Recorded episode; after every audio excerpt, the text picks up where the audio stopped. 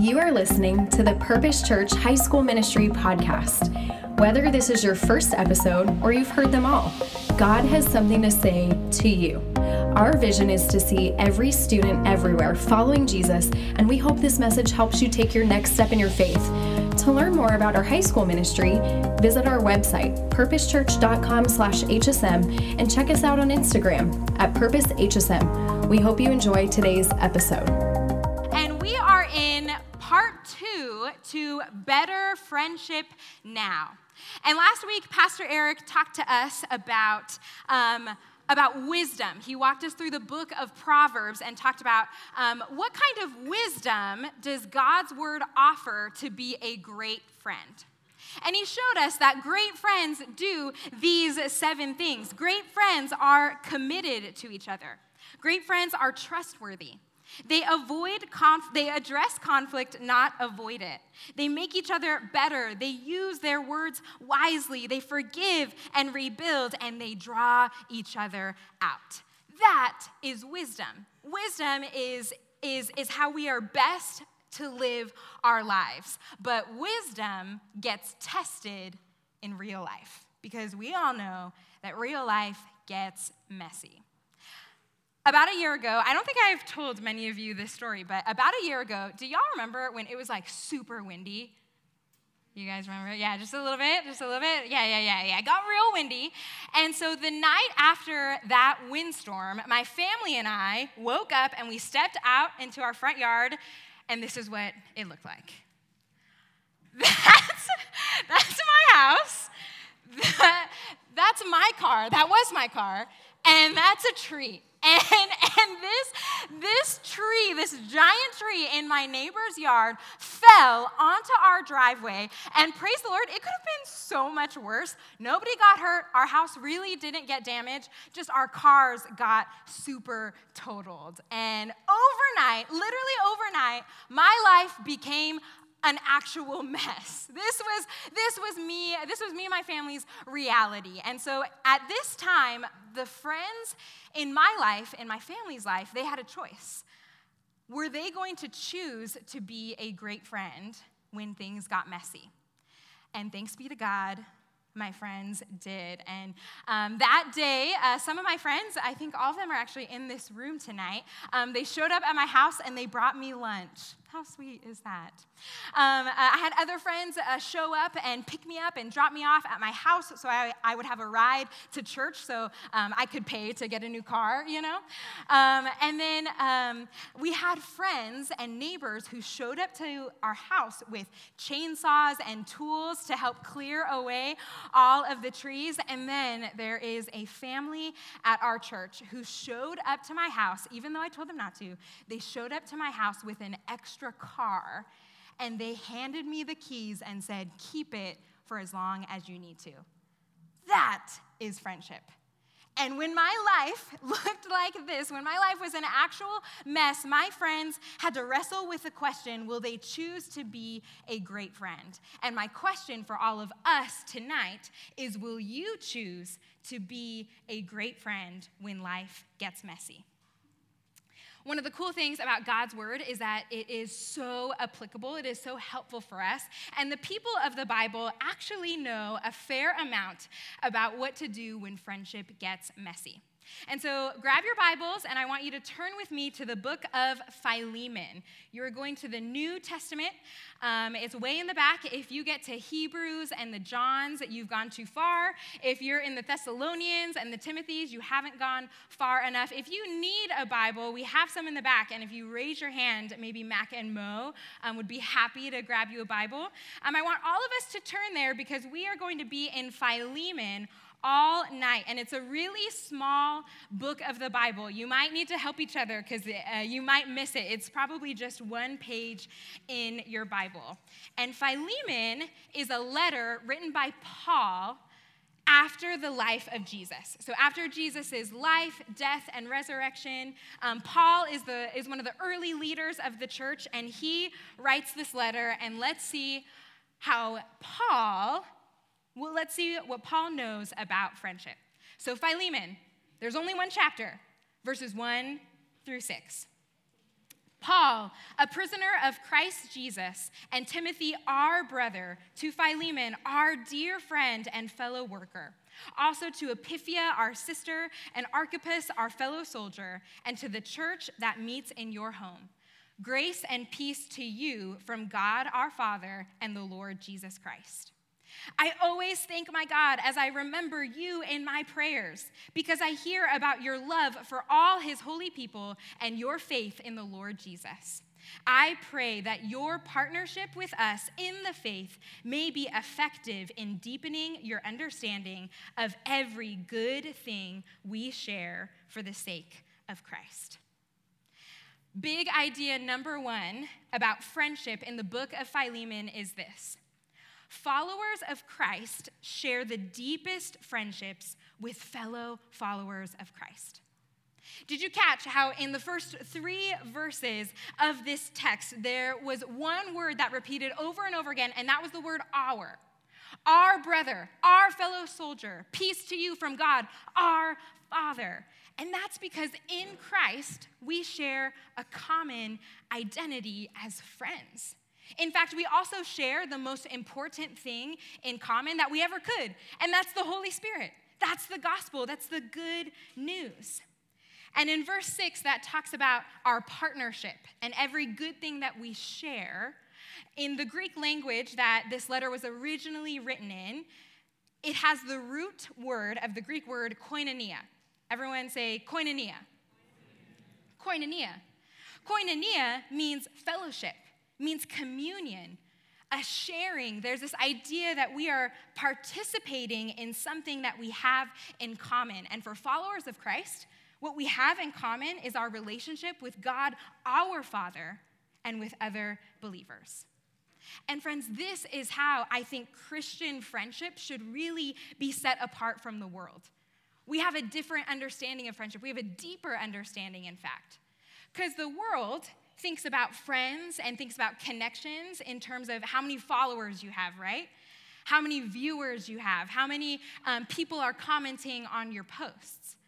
But for the Christian, the Christian may have less friends in that sense. They might have um, not as wide of a breadth, but they have a deeper depth in each one of their relationships. And I hope and pray that this is one way that HSM feels different to you.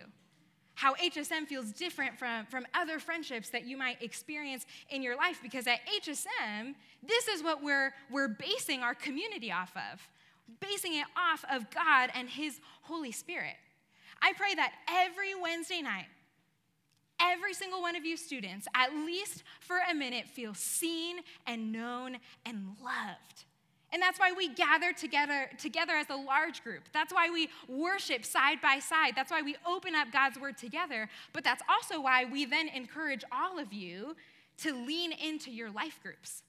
And each and every one of you are in a life group that's organized so that um, you have this group of people who you will eventually graduate with.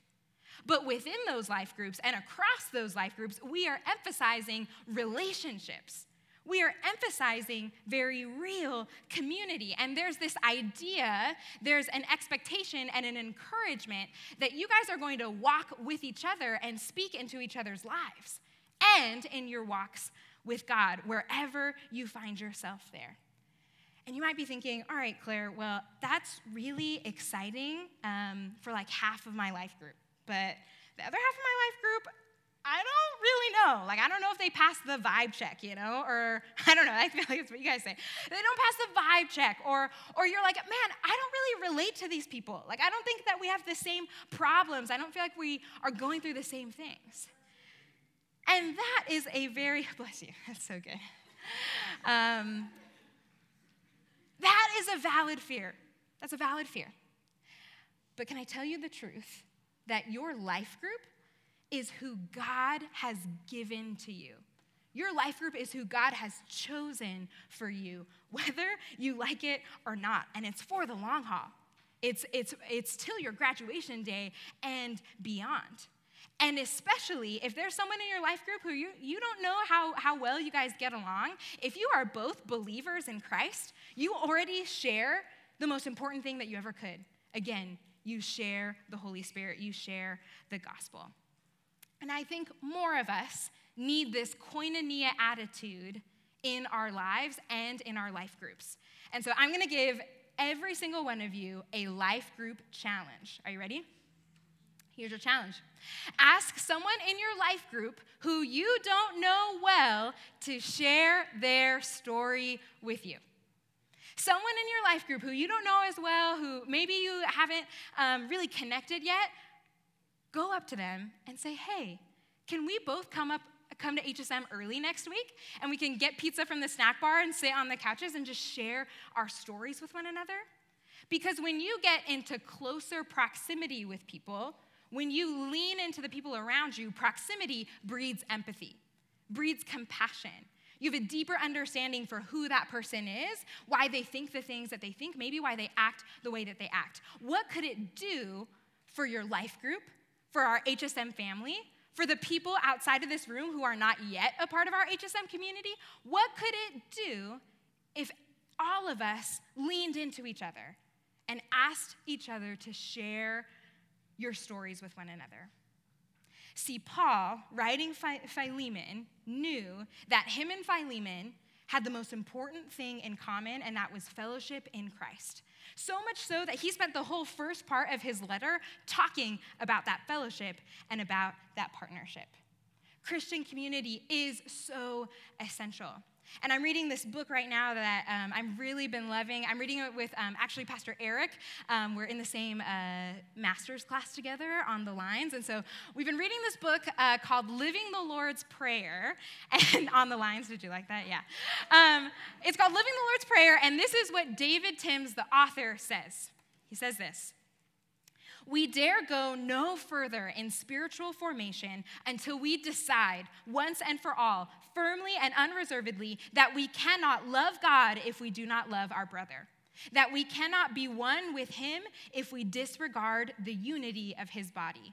That we cannot know the fellowship of the Trinity except that we enter fully into the Christian community. Christian community and fellowship, koinonia, is essential.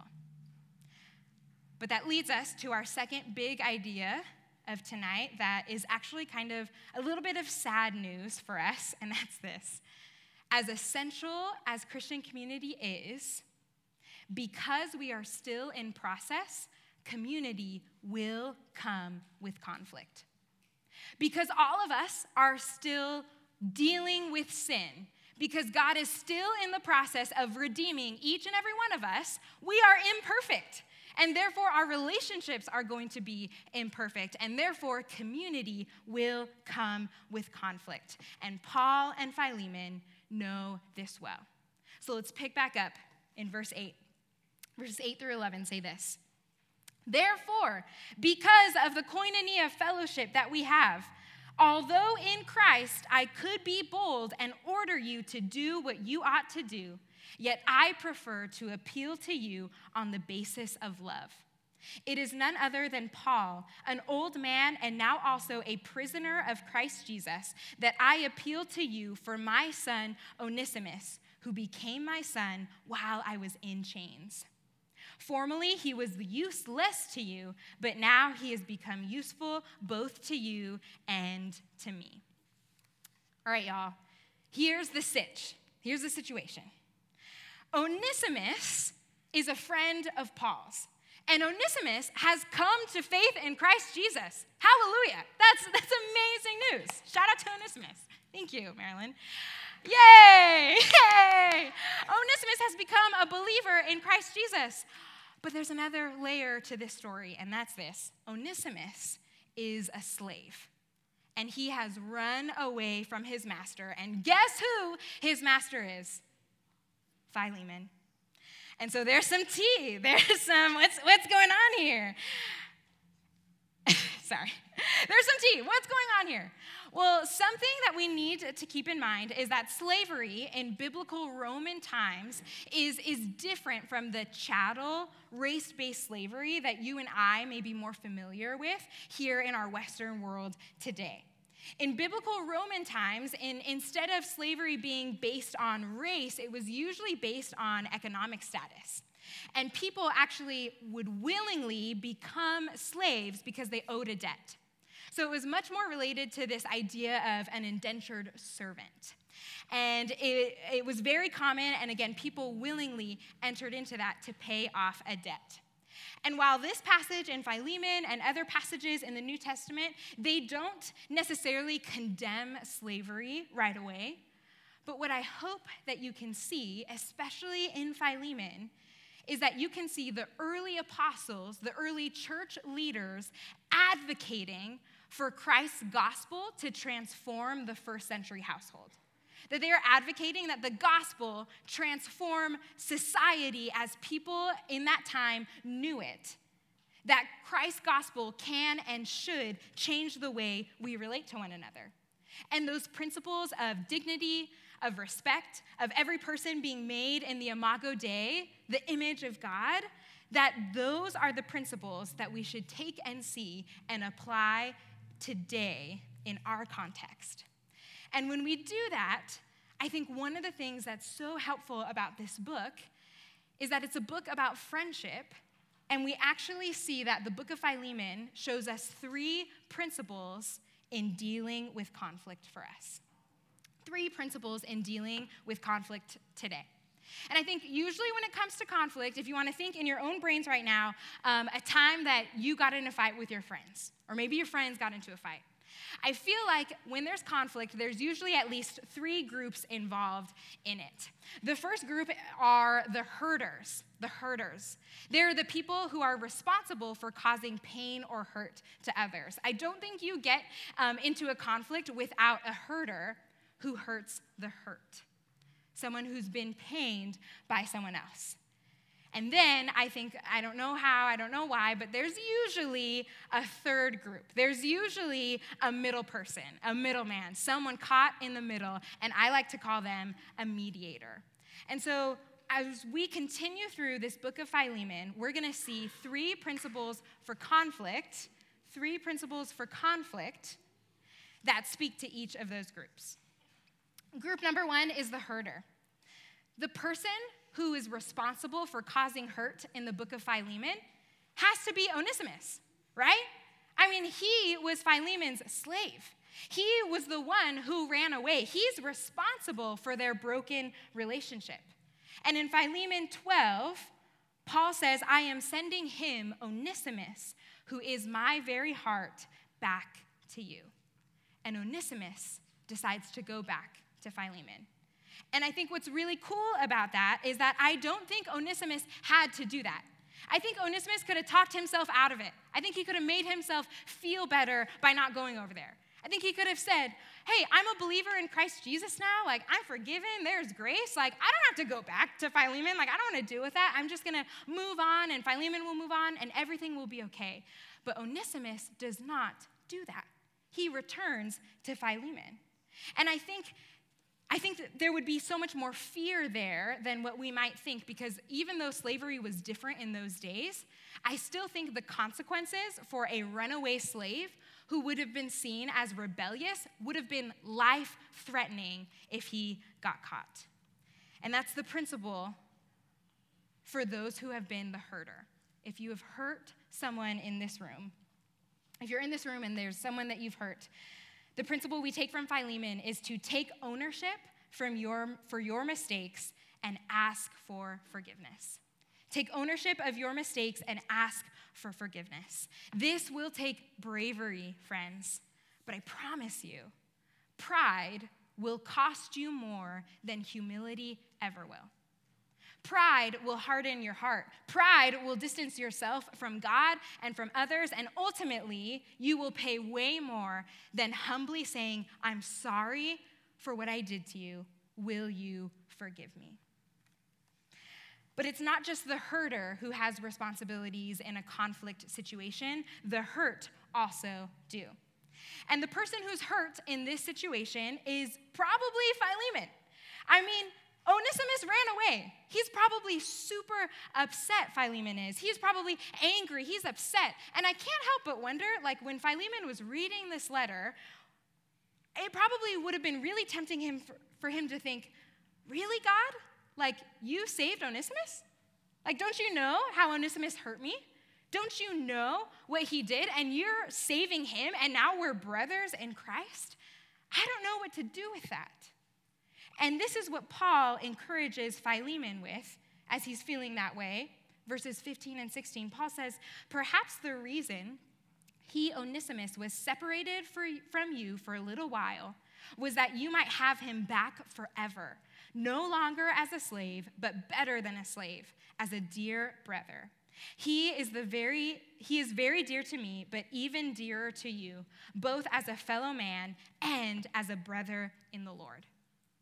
Onesimus in the Greek means useful.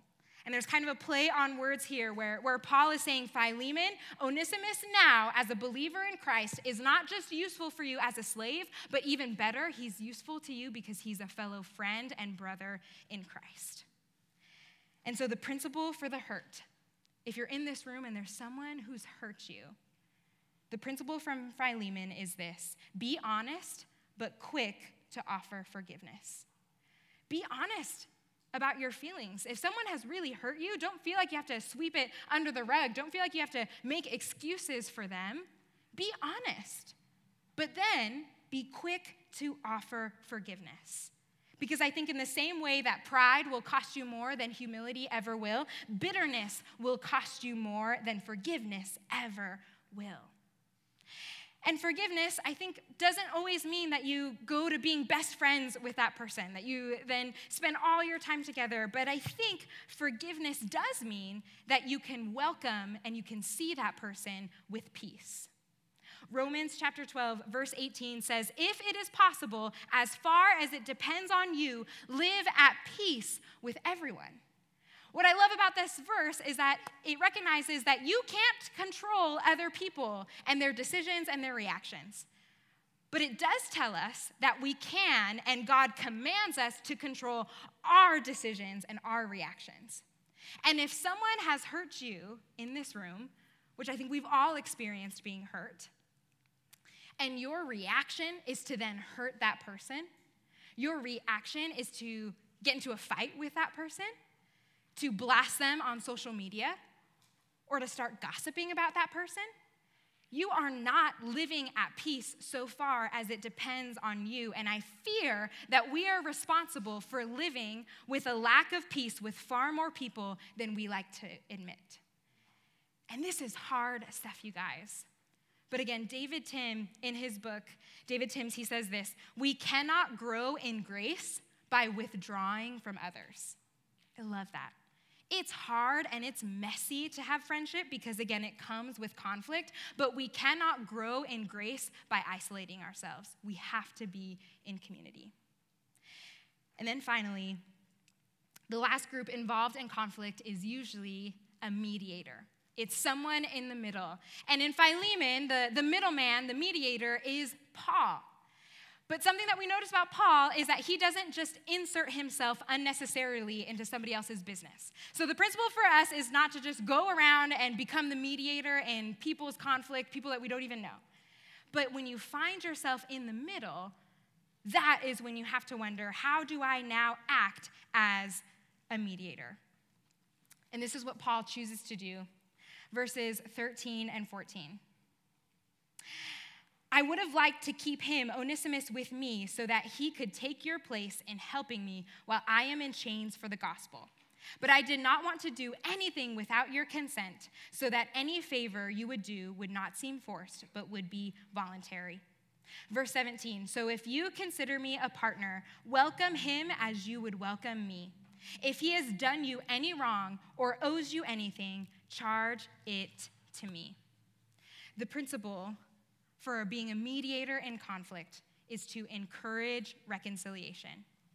Reconcil- reconciliation is a big word. It means restoration. It means where there once was separation, that you work towards rebuilding that bridge. And as a mediator, that's what you can encourage.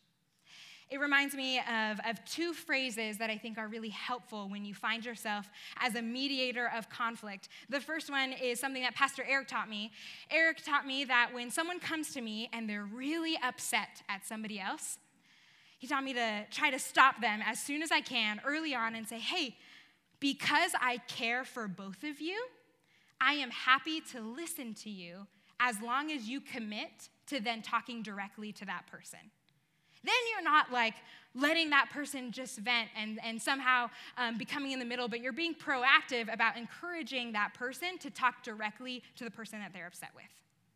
I also think a lot of times we are actually the mediators in, in our groups of friends. And sometimes it's really easy for, for gossip to happen. And I think we have to become a lot more comfortable by saying things like, I'm feeling uncomfortable talking about this without this person here. Can we change the subject so that we can talk to them directly? Friends, this all takes bravery. But being a mediator is the most opportune place to be a peacemaker. And because all of this is so difficult, here's the key. And it's your last big idea for tonight love equips us to navigate conflict. Love equips us. Philemon, verse 9, remember, said, I prefer to appeal to you on the basis of love. And what is love? 1 John 3:16 This is how we know what love is. Jesus Christ laid down his life for us, and we ought to lay down our lives for our brothers and sisters. And Jesus' own words in John 15 Greater love has no one than this, to lay down one's life for one's friends. Friends, Jesus is the greatest friend any of us could ever have. And I know that sounds really cheesy, but this truth will free you. This truth will give you an abundance of love for all of your other friendships. Because then you're not looking for your friends to give you the affirmation and the security and the recognition and the love that only God can give you. And so you show up to your friendships already having the greatest friend that you could ever have. See, Paul said to Philemon, Whatever Onesimus owed, charge it to me.